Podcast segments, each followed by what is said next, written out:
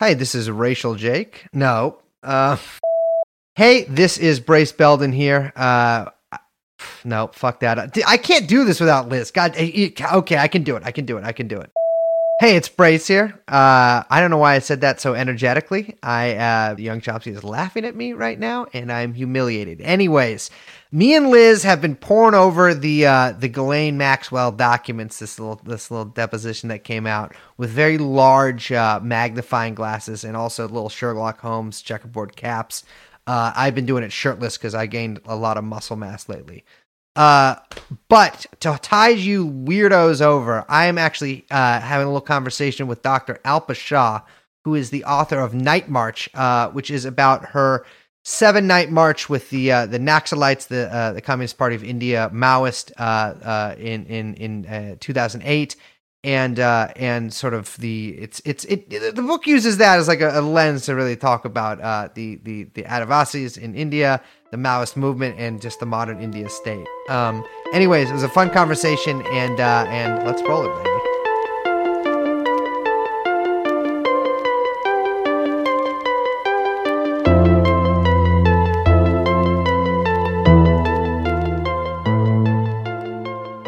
All right, welcome to the main event, ladies and gentlemen. We have with us today Dr. Alpa Shah, an associate professor of anthropology at the London School of Economics and Political Science. I got that entire intro right, patting myself on the back for that. Uh, Dr. Shah, welcome. Thank you. Thanks for joining us. Thanks for having me. It's a real pleasure. So, I so, so, one thing I forgot to mention actually, so should rescind that pat on the back is that uh, is that you are the author of the book Nightmarch, um, a book about your time with with the the Naxalite uh, insurgency in India, and uh, and and your seven day sort of night, well, actually seven night march with them. Um, I think maybe some of our listeners may have heard the term Naxalite, maybe heard the seen the term urban Naxal, maybe written on the internet or something like that. Um, but just at the very basic level, like what is a Naxalite? Well, it um, goes back to the 1960s when an armed rebellion took place in the uh, in a village called Naxalbari in the state of West Bengal when peasants basically decided to take up arms and uh, demand um, the landlords to cancel all their debts and give the land back to them. Uh, and then this kind of this little rebellion sparked uh, an idea of resistance and rebellion all across the country uh, in India, and various kinds of rebellions um, broke out in different parts of the country. And um, this was spearheaded by a part of the Communist Party, which um, basically decided to go underground and fight for a Maoist inspired protracted people's war to take over the country, but uh, te- from the countryside. So the idea was that there was going to be this insurgency that was going to spread from the countryside to the cities eventually mm-hmm. take over the state and all for the ideal of you know building this kind of communist society which nobody has seen yet um, and you know it was you know it was a time when such rebellions uh, such movements were taking place in a large part uh, of the world um, you know there were so many maoist uh, inspired armed mm-hmm. rebellions in in in various countries uh, across the world at that time and um, but in India, this this uh, whereas in most other parts of the world these movements declined, in India, uh, the Naxalite movement, as it became known popularly because of the roots in this village of Naxalbari, um, sustained and uh, and is still and is still around and has gained a kind of new salience in contemporary India. And how did you first come into contact with them? Oh well, you know, I was a PhD student uh, studying. I happened to land in um, these forests of central and eastern India amongst India's indigenous people called its Adivasis. Uh, and I was there for my PhD studies. And like, uh, you know, all anthropologists trained at the LSE and this kind of Malinowskian tradition, uh, going back to this Polish anthropologist called Malinowski, we spend a lot of time uh, doing deep immersive field work. So we live for one and a half years to two years amongst the people that we want to learn about you know becoming a part of their lives. And by various coincidences i ended up in these forests uh, of eastern india uh, and there among the adivasis this movement, uh, the Naxalite movement, also was spreading at the same mm-hmm. time as I arrived. Then that was back in. Um, that was back in 1999 in 2000 um, 2002 and they were trying to recruit um, villagers from the villages that i lived in into their into their movement and i didn't pay much attention to them and them at the time or I didn't take them very seriously or I took them as seriously as I thought that oh these guys are like protection racketeers mm-hmm. a bit like the Sicilian mafia um, you know coming in with their muscle power into this area and disarming the area taking away all the arms arming themselves coercing people into the movement or basically reproducing extortion rackets which parts of the state were already involved in taking over you know those kind of markets of protection in the area. And that's what i thought was happening. Um, but then when I came back to England, uh, I was watching from afar what was going on back in back in those forests, and I realized that more and more of the Adivasis, these indigenous people of India who I had le- lived with, um, some of the you know considered some of the poorest people in India, more and more of them were joining uh, the Naxalites, and this movement seemed to be spreading across the hills and forests of central and eastern India. So I became interested in the question of why, you know, why, why, why that was the case, and who were these people.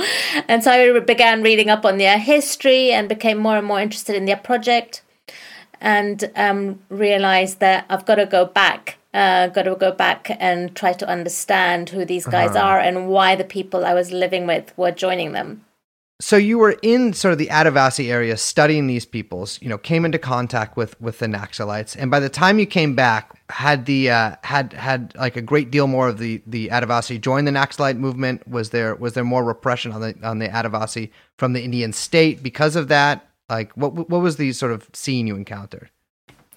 So um, what happened is I I I thought, well, I've got to go back and try to understand what's going on.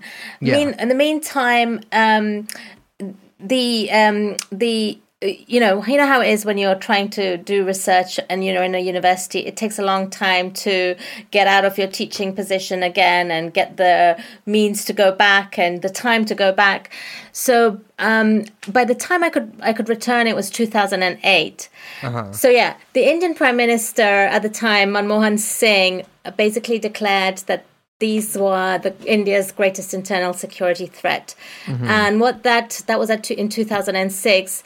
Um, in, by 2008, when I was able to return to the area, uh, the at the same time, these massive uh, a massive counterinsurgency operation was um, was was put in place.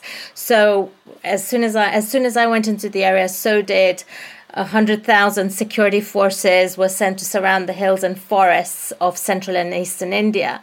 Human rights activists at this time said that the reason why this was happening is because the state actually wanted to clear these lands of the people who lived on them, which are the Adivasis, uh, clear these areas because some of India's greatest mineral reserves lay under these lands.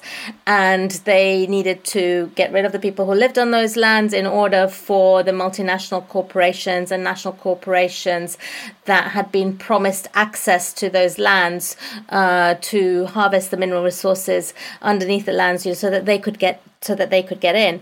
Um, so these areas, historically, the Adivasis had fought various battles uh, in colonial times uh, against um, measures to try and take the land away from them. And mm-hmm. to a certain extent, they had they had won. You know, they'd won some kind of minimum um, protection. Uh, so so lands in these areas could only be sold to another Adivasi. Uh, Non Adivasis couldn't buy these lands. So there were there were some legal protections that stopped them from you know outright removing the indigenous people, these Adivasi people, off their land. So the uh, you know human rights activists at the time were saying that you know this is a big pretext to basically clear the people of the land so that you yeah. know that so that you can have the yeah mining companies come in um, and so yeah at the time um, uh, I began my field work. Also, all of these forces were sent in, but uh, I managed to stay in those areas for a year and a half, and it was a very different story to the one I had encountered previously. Uh, you know, on almost every single Adivasi household, there was somebody who had been a part of this movement or who knew people who uh, had been a part of the movement or who had, you know, so it, eh, there were kinship networks flowing in and out of the yeah. Naxalite movement from all of these Adivasi areas at the time. Yeah, the the Indian states um, sort of entering into those areas, or, or, rather like cordoning them off and then sending troops in to sort of clear this insurgency, isn't really like something that we see in, in present day America, but it does remind me a lot of uh, America's um, uh, a, a, war on war on the indigenous people of this this, this country as well, and and essentially putting them into smaller and smaller reserves or di- diffusing them throughout like you know the the the the landscape elsewhere. You mentioned, I think, in the book uh, or, or in the preface that that when you did try to go into these areas, that most people actually weren't allowed to go in that like journalists, human rights activists uh, were, were essentially cordoned off from outside this area. And I think a lot of sort of from an outsider's perspective of modern day India is we see constantly all these talk about security threats and internal enemies and things like that. And uh, and, and what does that actually like look like in practice there? Well, at, at present. Uh, you know things are things are things are really bad. Um, I mean, at the time in two thousand, back in two thousand and eight, um, yeah, increasingly, any journalist or scholar or human rights activist who wanted to go into this area, they couldn't go in with, with without having you know state security come with them, mm-hmm. uh, which basically would you know make the whole exercise like redundant because um, uh, yeah, uh, I mean you know you don't want to be followed around by the police, which everybody is af- who everybody is afraid of in those areas. Um, but people were going in, you know, people were like tra- taking the risk were were going were going in. But at the same time the indian state was increasingly you know putting false charges against people who are going in starting yeah. to imprison people. And now of course uh, that kind of imprisonment that was taking place in the forests first of the adivasis then of the then of the um, activists who were trying to kind of fight for their cause um, that has kind of become a much more nationwide affair. We've got activists human rights activists um, academics, um, uh, lawyers being being imprisoned all over the country as as as urban Naxals and you know allegedly urban Naxals. So when I left uh, when I left the strongholds, uh, you know the the state was having had definitely had the upper hand over over these insurgents. They were wiping out the area, uh, as you said, Brace. You know, um, they were getting they they were getting reduced to smaller and smaller pockets. The guerrilla the, the guerrilla areas were getting reduced to smaller and smaller pro- pockets, and um, the state was basically, uh, yeah, had. extending its military barracks all over all all, all over even the most remote part of the forests. And um, but what happened is that in from about 2016 2017 2018 2018 especially very recently suddenly you had people who were being called urban Naxals, uh, mm. Naxals who are allegedly, uh, you know, based in urban areas, and um, they were being arrested as urban Naxals. And these were usually people, these were people who had for years been um, fighting for the rights of Adivasis, fighting for the rights of Dalits, fighting these are you know the previously untouchable groups in India, fighting for um, um, the you know informal workers you know fighting as part of trade you know trade view alternative trade unions mm-hmm. uh, fighting um, fighting for political prisoners fighting um, so these were people who were you know um, had been activists for very for for very long periods or a- academics as well or students who started to be called urban naxals in in mm-hmm. the cities um, and so this this weird kind of paradoxical thing was happening, which is on the one hand, the move, this Naxalite movement, this the, the insurgency was being crushed in the forests, but on the other hand, the state was arresting a whole load of people uh, as urban Naxals. So the whole idea of Naxalism was being revived uh, across the country as more and more people were getting arrested as as urban Naxalites you know, there was this kind of strange moment uh, a couple of years ago when um, uh, there was a Twitter upsurge when people mm-hmm. were saying, you know, oh well, if that person is an urban Naxal, me too an urban Naxal, you know, come and yeah, come yeah. and get me, you know, me too an urban Naxal, and so it was kind of paradoxical that you know, on the one hand they were trying to clamp down on this movement, but on the other hand, uh, the idea of uh, Naxalism was being used to keep alive, you know, democracy democracy itself yeah. uh, in India. So when you were out in the jungle uh, with with with the with the Naxalites and with the Adivasi, um, what what was the uh, what was the threat from the state like? Because the one thing that like you always read about, or mostly when you read about actual Naxalites rather than like urban Naxalites or somebody just using it as a pejorative in an op-ed or whatever, uh, is attacks on police stations, attacks on sort of these rural militias. Um, which seem to pop up in basically every country with an insurgency, and especially ones with landlords. Um, what was what was like their interactions with the state while you were there like? So uh, the Naxalites themselves were kind of very. It was all very defensive. So they mm-hmm. would ba- they were basically trying to you know keep control of the few territories they had. So they would they they would try they were trying to prevent the state from going into those areas. So they'd like lay land manual landmines mm-hmm. uh, alongs the roads. Uh, so um, typically what happened is the, the the state forces were afraid of entering these areas. And so they do so only like once every three weeks or so. And then they do so with um, a whole like line of battleships and then all their soldiers would march on foot in in in front of the battleships because the roads all had these mi- landmines you know they were afraid that there were landmines laid under mm. them and that they would uh, you know they would trigger them off once uh, once one of these vehicles was on top of them uh, and so you know there was this kind of descend you know ascending into the forests every three weeks or so then the state would the state forces would occupy the schools schools or the health centers or any mm-hmm. kind of mm-hmm. public building they could find, stay there for a day or two, and then they'd go out on all these like combing missions. So they'd go out and try and, you know, patrol, comb the area looking for these guerrillas. Um, you know, and, and in that process, a lot of, you know, um, villagers who were living in those areas were taken and you know used as human shields to go out. Um, also a lot of interrogations taking place uh, in those areas.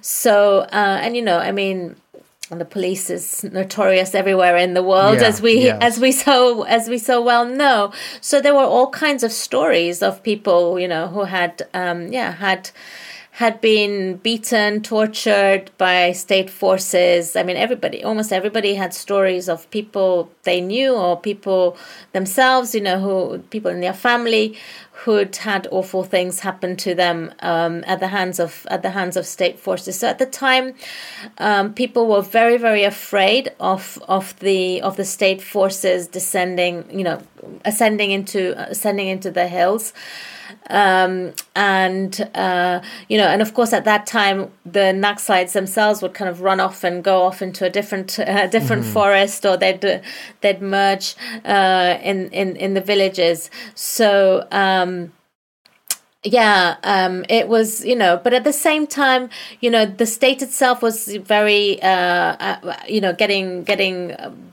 uh, realizing that the way to recruit people from these areas you know they had to co-opt them so Yeah. they started recruiting from the villages you know they started recruiting into their counter insurgency forces so um, they created this special these special forces uh, like called you know names like the Jharkhand Jaguar or the Cobra and uh, these like wonderful sounding names. And basically these were all the tribal people the Adivasis from those areas. They were being recruited into those. And then those were the people that would be the f- people that would be sent at the front of the line uh, into into the battleship area. So what essentially was happening, I think, you know, a process I was seeing unfolding was how people were being used against each other you know brothers being used against brothers or um, uh, um, to to yeah because really the air these areas the state had pretty much neglected the adivasis for more than 60 years. So you know as the adivasis there are various different groups of tribal people um, who live in these hills. They, in total you know they say that the tribal population of india makes up about 100 million people. Um, Uh, but which is they which is so wild because they're minor. I don't know. That's just that's a that's it's in terms of like the population of America. That just seems like such a large number for a minority. Yeah, ex- well, it is huge because you know Yeah. India is yeah a India's a hugely populous country, country. yeah. Um, but and and they're spread out, you know, in different parts of the country. There's a lot of Adivasis in the northeast, there or very northeast of India. Their story is different. These are the Adivasis of central and eastern India, and they also consist of various different groups. Um, and then there's also non-Adivasis who are also living in these areas. So it's a complex kind of social social um, landscape. But essentially, it, these areas have been neglected by the Indian state for more than 70 years. So the areas that I lived in, you know, uh, even in 2008, no electricity, no running water, no roads, no, you know, everybody lives in mud houses. I mean, these are super. Um, yeah, the state infrastructure was there was basically sent there through its forest guards, uh, to who were there to um, yeah take the forests away from the people, and through the police. And the police had been, you know, both of these had very very bad reputations. People have very bad memories of of uh, fully forest guard and police um, oppression in these in these areas, but essentially over over these these last years what the state has been trying to do is infiltrate the areas bring both the security arm and the development arm and take in more and more people Yeah. from the adivasis into the structures of the state so you see this kind of new kind of class differentiation that's taking place in the area uh, as a result of um, the the yeah the state forces going going in and also as a result of the Naxalites operating in the area.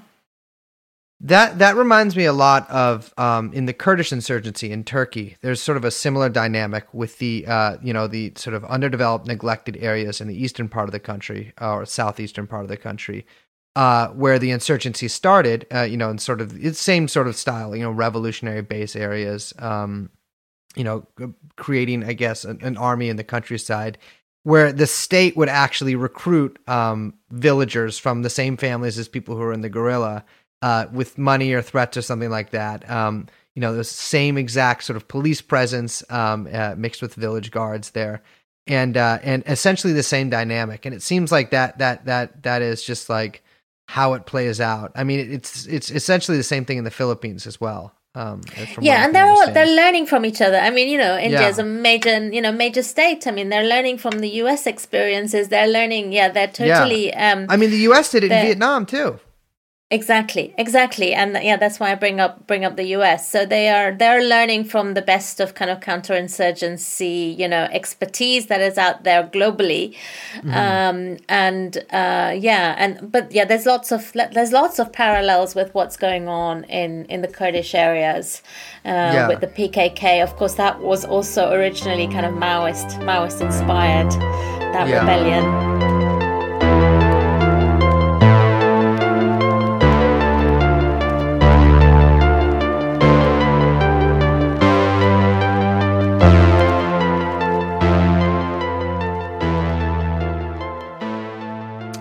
So uh, you mentioned before that the Indian state and sort of these multinational companies uh, desire the resources that are in the Adivasi areas, uh, and and and essentially like want to uh, you know develop develop these places. But what about the Adivasi themselves?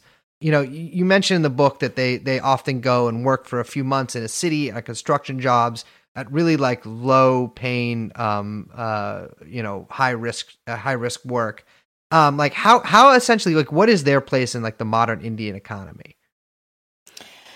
Well yeah um on the whole the picture is extremely bleak because what's you know back in these forests they at least have a bit of land. They have a you know they have some forests uh, and they have a very rich life and culture and you know lifestyle based on um, forest and access to the forest and based on access to the land. So for example there are all kinds of systems which don't really exist in the rest of india so, uh, and in in the same way anymore. So there's you know uh, people like share labor to build houses. They share labor. There's a kind of form of labor exchange. It's not very monetized economy. Um, there's lots lots of um, uh, um, the, the status that women have within society is um, much more you know women are much more highly valued than than the rest of rest of India, which is very much a land of, you know, as they say, Homo hierarchicus. Uh, mm-hmm. Uh, and, you know, so these communities, partly because I think they've been able to maintain access to land and forests, ha- are much more egalitarian within themselves um, than a lot, a lot, lot of the rest of Indian society. And, you know, this is, I mean, of course there is hierarchy. There are forms of hierarchy. So it's it's a relative comparison that i'm making. Um, but what's happening with um, uh, as they as they lose this is that they're basically yeah forced into what is a global global precariat really. Um, so as you as you mentioned you know uh, already people are kind of migrating for a few months of the year as seasonal migrants to work in brick factories or construction sites in far away parts uh, of the of of India uh, far away from where they are um, uh, and you know to going to Calcutta or Delhi or uh, building what is essentially you know the brand new India, um, but they're going to be kept out of that India uh, because essentially, you know, they're going to build it, they're going to, you know, work their yeah they they on on in very bad con- terms and conditions of work. So i went mm-hmm. and lived actually with some of the brick kiln workers uh, from some of the villages where i i lived. So i went with them to the, the brick factories in west bengal and and stayed with them for a week. And you're living in um, slum colonies where you know there's like six of you sharing a really really tiny hut with a tin roof uh, what three taps for like 500 people. Everybody kind of you know goes to shit and bathe on the banks of the Hooghly River. Um, it's you know, a- and you spend the entire day like carrying you know bricks on your head or across your shoulder, and then you're paid at piece rates, and you're basically tied to a labor contractor, so you won't get your wages until the end of the mm. season, and then and then you might not get you know your wages. A lot of stories of people yes. coming back with no money at all and so this is this is the condition of a lot of people who are, who are already migrating out. And i think that what this in this the, the counterinsurgency is doing is driving even more people into this precariat workforce. And eventually when the land is taken away from them uh, you know that is all that they'll have. They won't even have you know their land or their forests to to to um, to have that kind of little bit of independence from the rest of rest of the world, or to have their autonomous communities. Um, not that they're you know uh, fully autonomous anyway, but whatever little whatever little resources they that they have are being taken away from them. Um, you know, it's it's bound to be the case that some are going to get co-opted. Some will get co-opted by the mm-hmm. mining companies. Some will get co-opted into better positions. Some will yeah, get. Of course. Uh, so I think what you're going to see is a greater class differentiation. So greater inequalities within these communities, but an overwhelming mass that's going to be part of. You know, what is actually going to be pauperized. Uh, is going to become yeah not only a precarious labor force, but is really going to be totally pauperized. When I first went uh, into these uh, strongholds, I never imagined that I'd even meet uh, a Maoist, you know, insurgent. Mm. what I was really interested in was the Adivasis, the indigenous people. You know, how had their lives changed as a result of you know these grand shifts that seem to be happening, these guerrilla movements coming into their area. Um, and but so I, I had no idea what it's going to be like. Uh, and but then, as I said earlier, you know, I realized that kind of the guerrillas were everywhere. They were in every single household, and everybody had a story of somebody who was with them. And so they, um, over time, uh, I you know the this is a very highly organized movement a very hierarchical very secretive t- totally clandestine movement right yes and so over time the leaders of this movement at various levels started to come into the villages where i was living and then they were obviously watching me uh, from afar, wondering who is this crazy yes. woman yeah, living yeah, yeah. out here, you know, almost like we are. And they took an interest in me, and so they started calling me to to meet me in in their guerrilla camps in the forest. So over time, you know, I started to get to know people within the movement, and um, so I was there for a year and a half, and so there was a lot of opportunity to spend time mm-hmm. with different groups in different in different parts of the forest, and then um, there was uh, that I, I started interviewing all the leadership and getting more and more mm-hmm. interested in the movement itself, and then there there was this one leader that I really wanted to uh, meet, and um, he was not very well, and he couldn't come to these forests, and so I'd been saying, please, please, you know, I want to meet him. He was a central committee leader. So um, one day I got this call. Uh, this was when I was living back in the city, and I got this call, and they, you know, this call said, you know, put your you know come to so and so bus stop in this part of the country which is a different part of which is a different state actually yeah. and uh, and and and um, so so anyway i did that and uh, and then i was led into a forest camp in that state uh, where this leader was and i interviewed this leader and uh, and then i stayed in that camp and then i realized that there was a platoon that was leaving that area going back to the area where i had li- lived and they they always marched you know on foot at mm-hmm. night because for safety because they couldn't you know march march in the daytime and so uh, i said you know uh, please, please, can I go back with you? You know, it's it had been about a year and a half that I'd been there, and I said, um, uh, you know, I, I, it's like kind of the last piece in my puzzle. I, I, I, I haven't, I haven't kind of done this. I really want to do this. You know, I really want to march with you, and so um, you know they they basically yeah they weren't um, they weren't very keen actually they were worried about about my safety mm-hmm. Uh, mm-hmm. and um, be- and because you know these counterinsurgency operations operation green hunt it was called was really in full force in fact when i'd gone to that camp a huge um, uh, the, you know, I just passed the security forces doing doing uh, you know these going in with their battleships surround yeah, yeah the, doing these sweeps and had just kind of evaded them. And so they said well you know uh, and so i just kept pleading. And then anyway they they one day yeah one day I, yeah that's right i got this box you know box came to me uh, in this camp and inside were a pair of green shoes because i'd forgotten to bring any shoes with me. I just thought I was going to interview this leader for a day or a night at the most. And then, um, yeah, then I knew that I, they, they'd said that I, they'd discussed it enough and said that I could go with them. So I went with them. And um, one question I have is do they all wear the same shoes?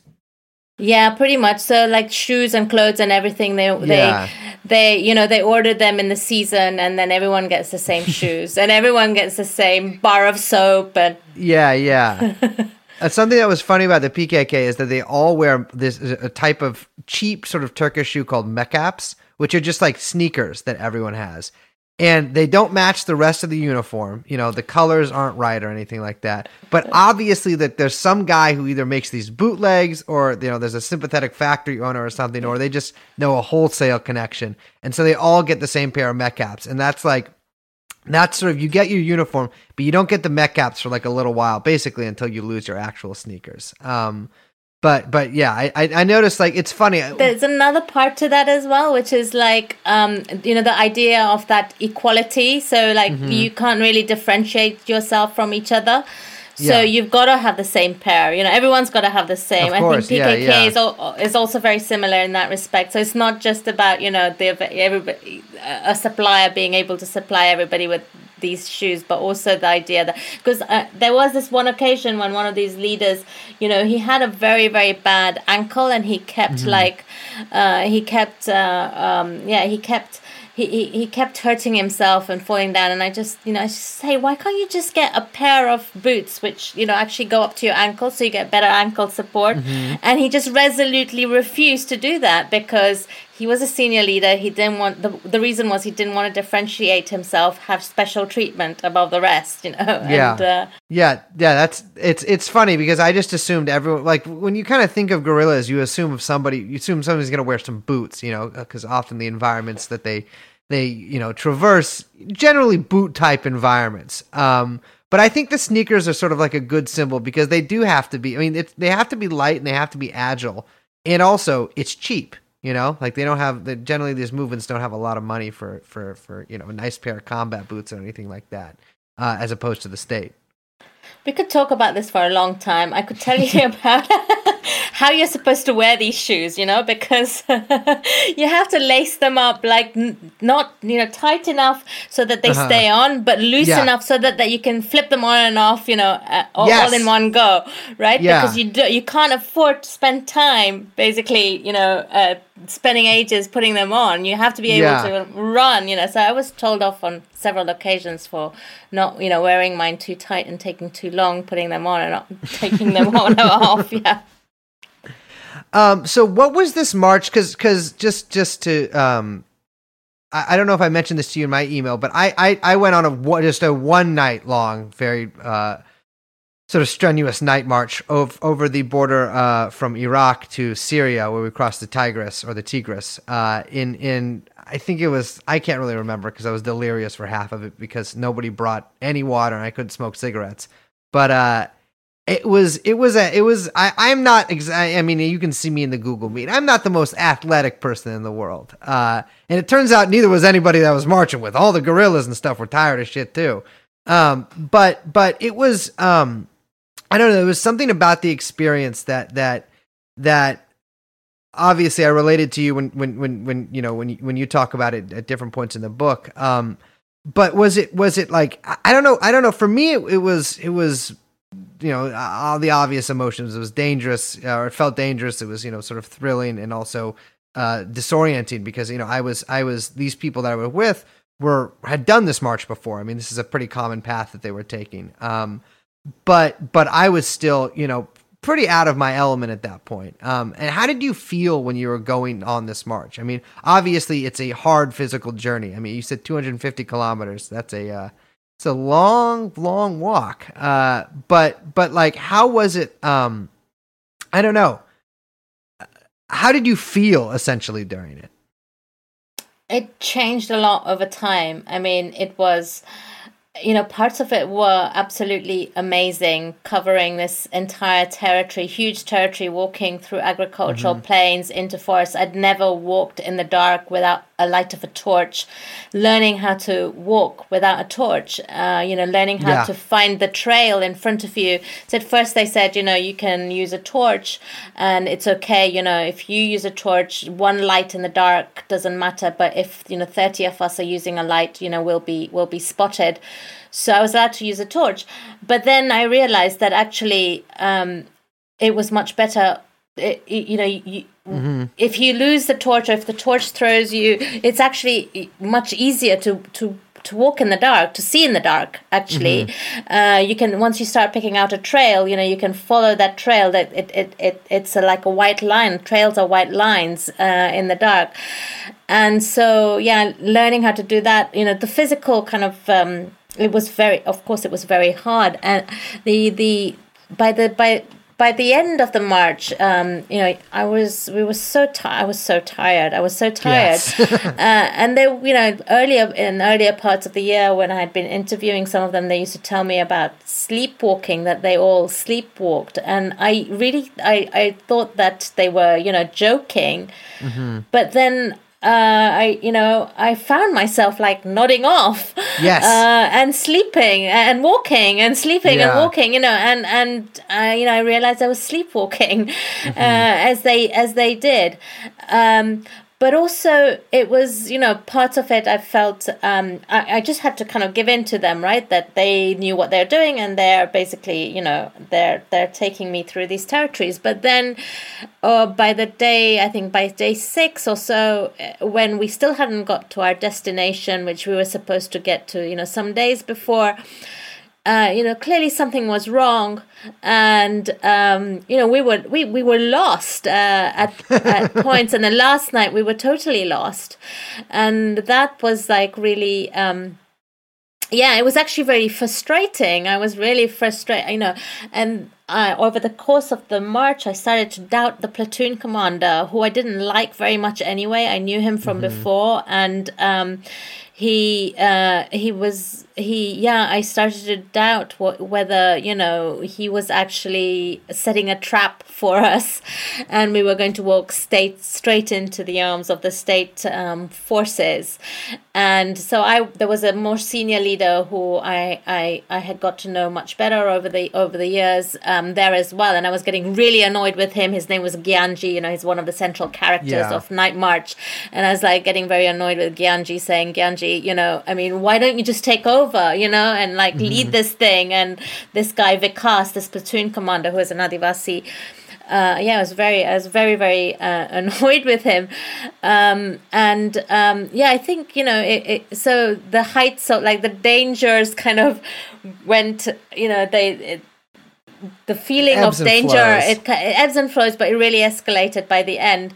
Um, so yeah all those things that were really beautiful sleeping under the stars you know uh, all of these things started to like at the by the end of it it was like oh my god i'm sleeping next to a pair of very very smelly feet. And mm-hmm. yeah the romance the, ground, the, romance sort of wears off after a little uh, bit. yeah the ground is very very stony and you know how many more nights and but yeah, also thought... you know this realization that these guys are doing it every single day. Like they're doing it you know they have to keep moving every night. Mm-hmm. they can't stop. This is a non-stop journey for the for years and years and years. Uh, you know and i and i always thought well there, there was always a plan to get me out of those areas you know. If something went yeah. wrong there was always a plan that i could always like leave those areas. And so I guess I was always putting like my circumstance in comparison to their circumstance, and that kind of gives you the courage to keep kind of going.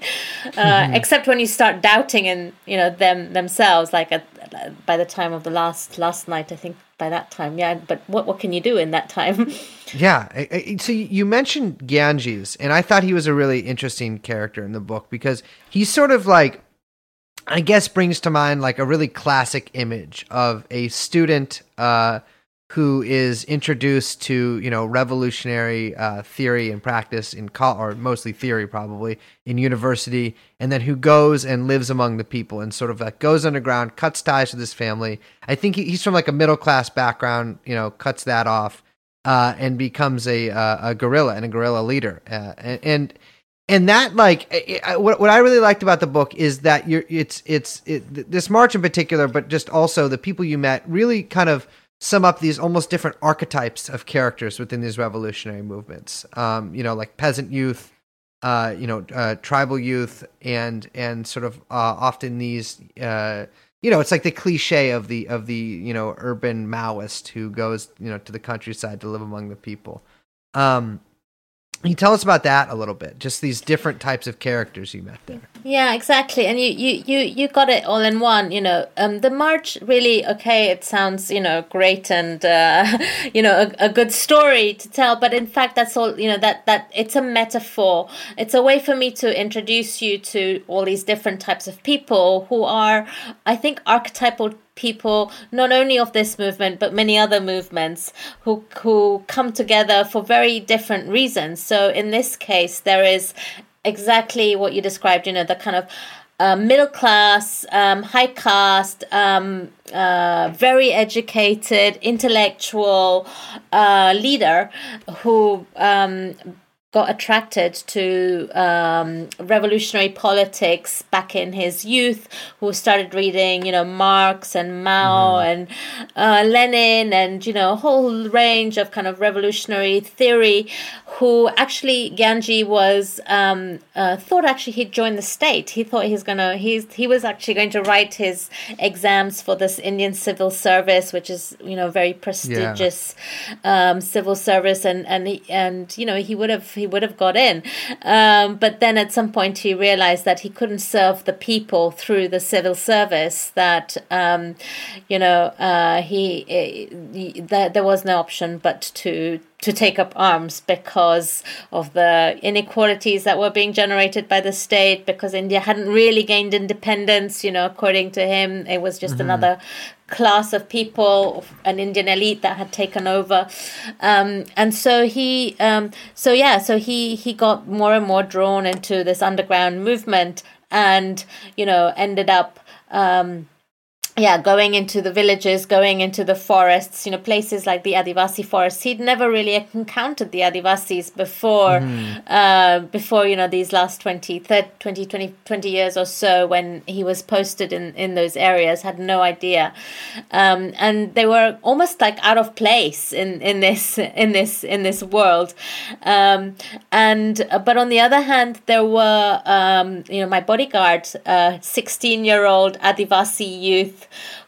who mm-hmm. the year before had been in the brick factories for six months of the year, and you know um, this year had gone to live with the Maoist uh, guerrillas instead.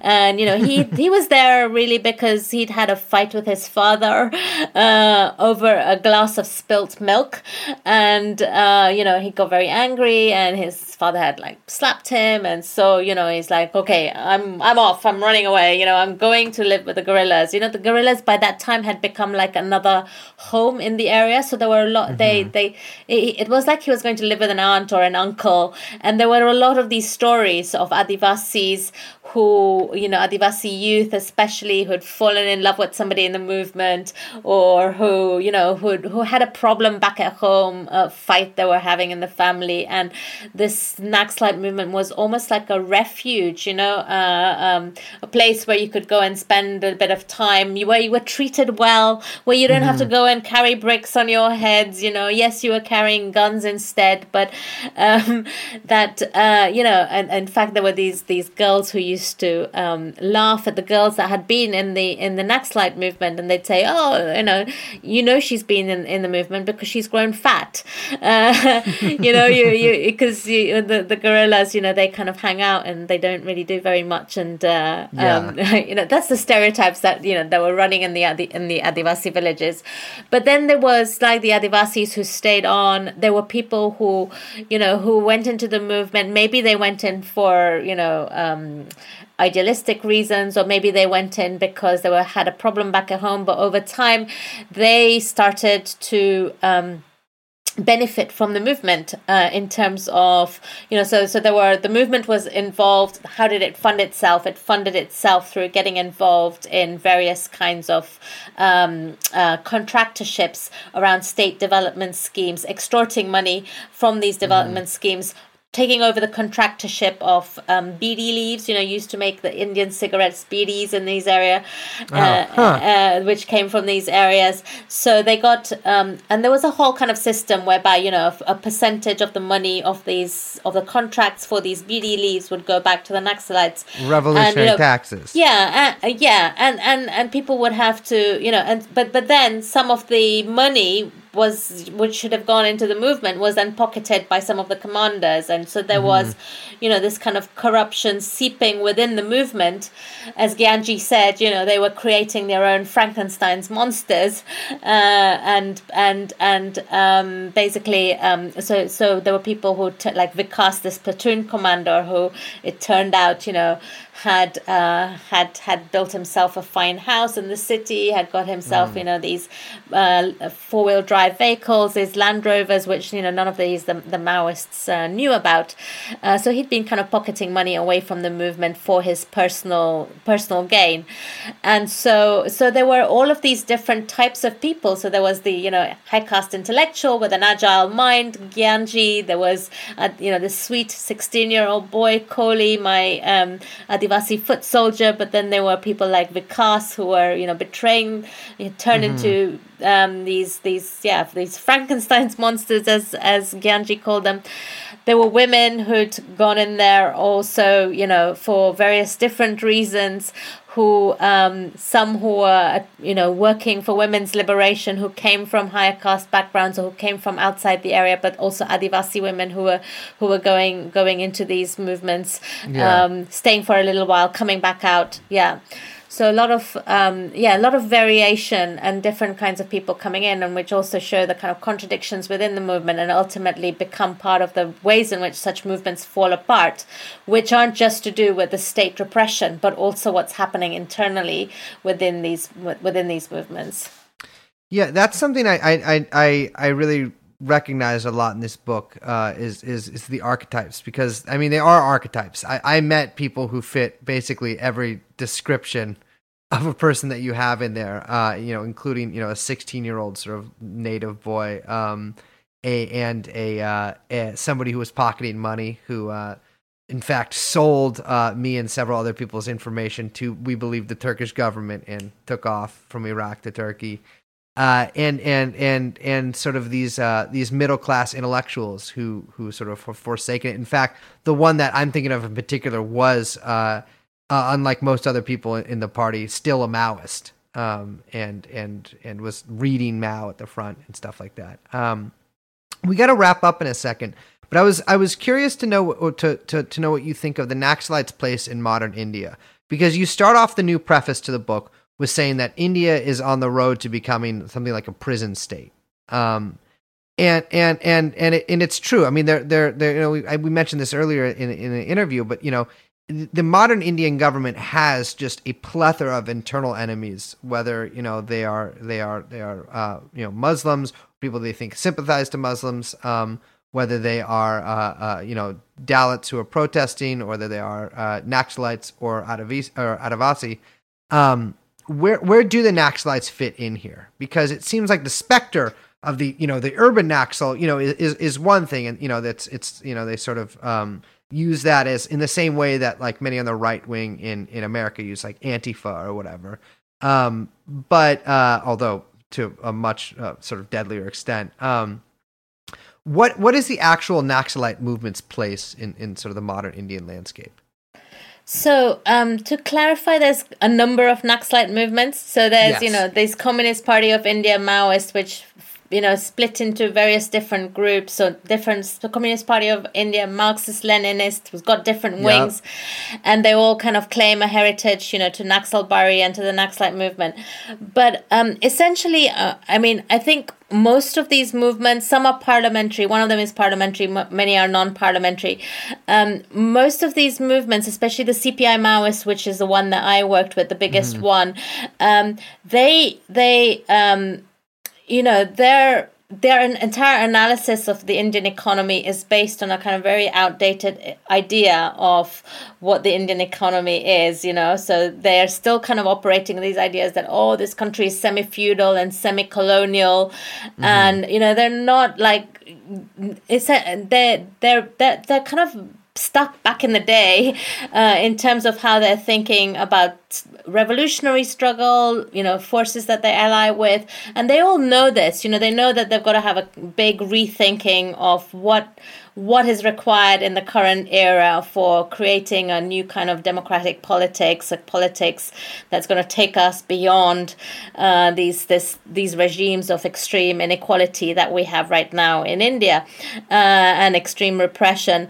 Um, but yeah, they're you know they're reduced to a small pocket of forest and mainly uh, they're in the prisons, and mm-hmm. so there's no space right now to have any kind of rethinking or rejuvenation.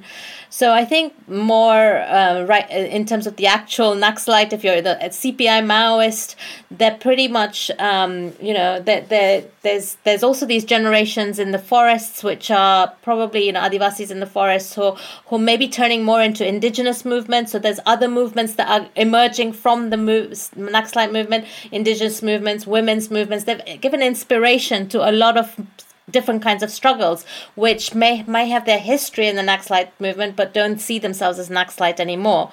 But more broadly, the whole idea of Naxalism is getting this new revival in modern in modern day India as a way to kind of maybe unite dissenting forces mm-hmm. but you know this is a very different kind of idea of naxalism to you know the cpi maoist or this kind of armed warfare that traces itself back to 1960s and to mao and you know yeah. to to marxism leninism so uh, yeah i think um, it, it's it's a mo it's a moment when you know clearly the left different forces on the left need to need to unite. And um, you know the the arms are a big problem for the CPI Maoists right now. And they they they you know and they are they're a big they were as Nightmarch shows that they they destroy the movement itself without without the state forces forces being there. Um, so um, yeah, I think the future has to lie in a kind of different kind of left politics, which um, this movement, the, the Naxalite movement, has kept alive, uh, but not in but not in the form that the CPI Maoist um, represents. Um, well, thank you so much for joining us. Uh, Dr. Shah's book Nightmarch is being reprinted right now, so you can go pick up a copy. You were saying it's it's been in print in America, but you're saying it's getting a paperback edition in India itself. That's right. Yeah, there is a paperback already in America, but yes, the Indian paperback has got a new preface. Uh, yeah. Uh, which is out on Jacobin, the the the, ma- the magazine. You could, if you'd like to read it, yeah. How I, I was curious too. How is it received in India? Oh yeah, it's been um, extraordinarily well received actually uh, from different sides. I mean, I guess what's uh, yeah so i mean it was shortlisted for you know the new india foundation prize and the tata literature uh, yeah. you know, like it, it, awards were were, were um, you know long listed it. So um, and I, and it's had like very good reviews across all of the papers. Um, uh, so yeah, it's been very very well received. Much more. Uh, um, I'm I'm kind of very surprised.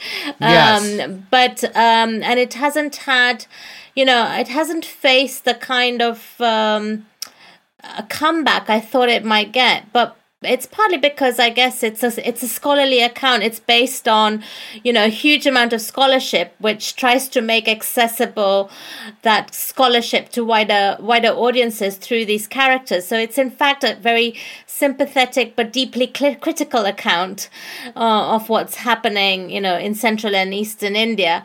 So um, yeah, I, I, it's. Um, it's been surprisingly it's been surprisingly well received and and um, and yeah I'm, I'm I'm very grateful for that actually because the main point is, you know, there's been so many myths around this movement and so many myths around what's happening in, in Central and Eastern India and also in the international world. Just nobody knows about what's happening in these yeah. areas. So it's been able to, I guess, provide some kind of window uh, into uh, into into issues that are burning and hugely important um, in the world right now. Well, thank you. Thanks so much for joining us. Thank you. Thanks so much for having me.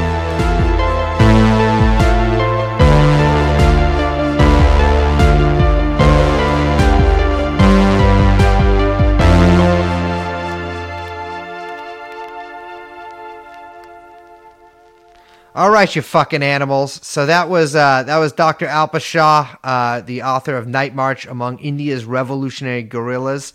Uh, I think it's out on University of Chicago Press. Uh, don't fucking quote me on that. I, the book's across the room, and if I got up, it would make a lot of noise. The microphone would pick it up. It would be a, it'll be a total nightmare.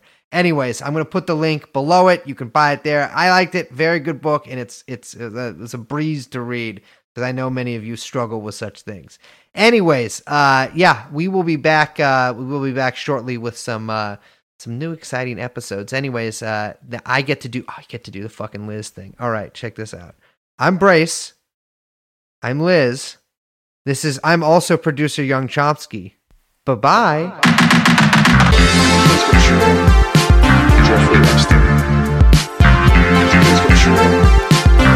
Jeffrey Epstein. Jeffrey Epstein. Jeff, Jeff, Jeffrey Epstein.